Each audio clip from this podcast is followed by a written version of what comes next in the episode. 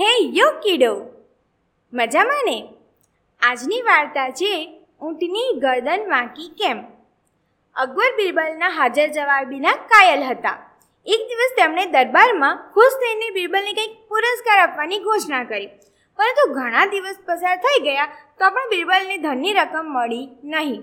બિરબલ મૂંઝવણમાં હતો કે બાદશાહને આ વાત કેવી રીતે યાદ અપાવી?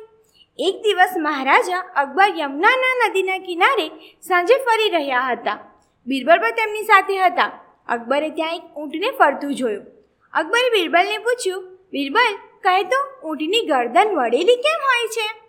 બિરબલે વિચાર્યું, મહારાજને તેમનો વાયદો યાદ અપાવવાનો યોગ્ય સમય છે.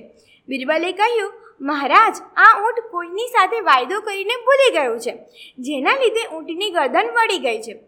મહારાજ, કહેવાય છે કે જે કોઈ પણ વાયદો કરીને ભૂલી જાય છે ને, ભગવાન તેની ગરદન આ રીતે ઊંટની જેમ વાળી દે છે. આ એક રીતની સજા છે. ત્યારે અકબરને યાદ આવે છે કે તેમણે પણ બિરબલને એક વાયદો કર્યો હતો અને ભૂલી ગયા છે.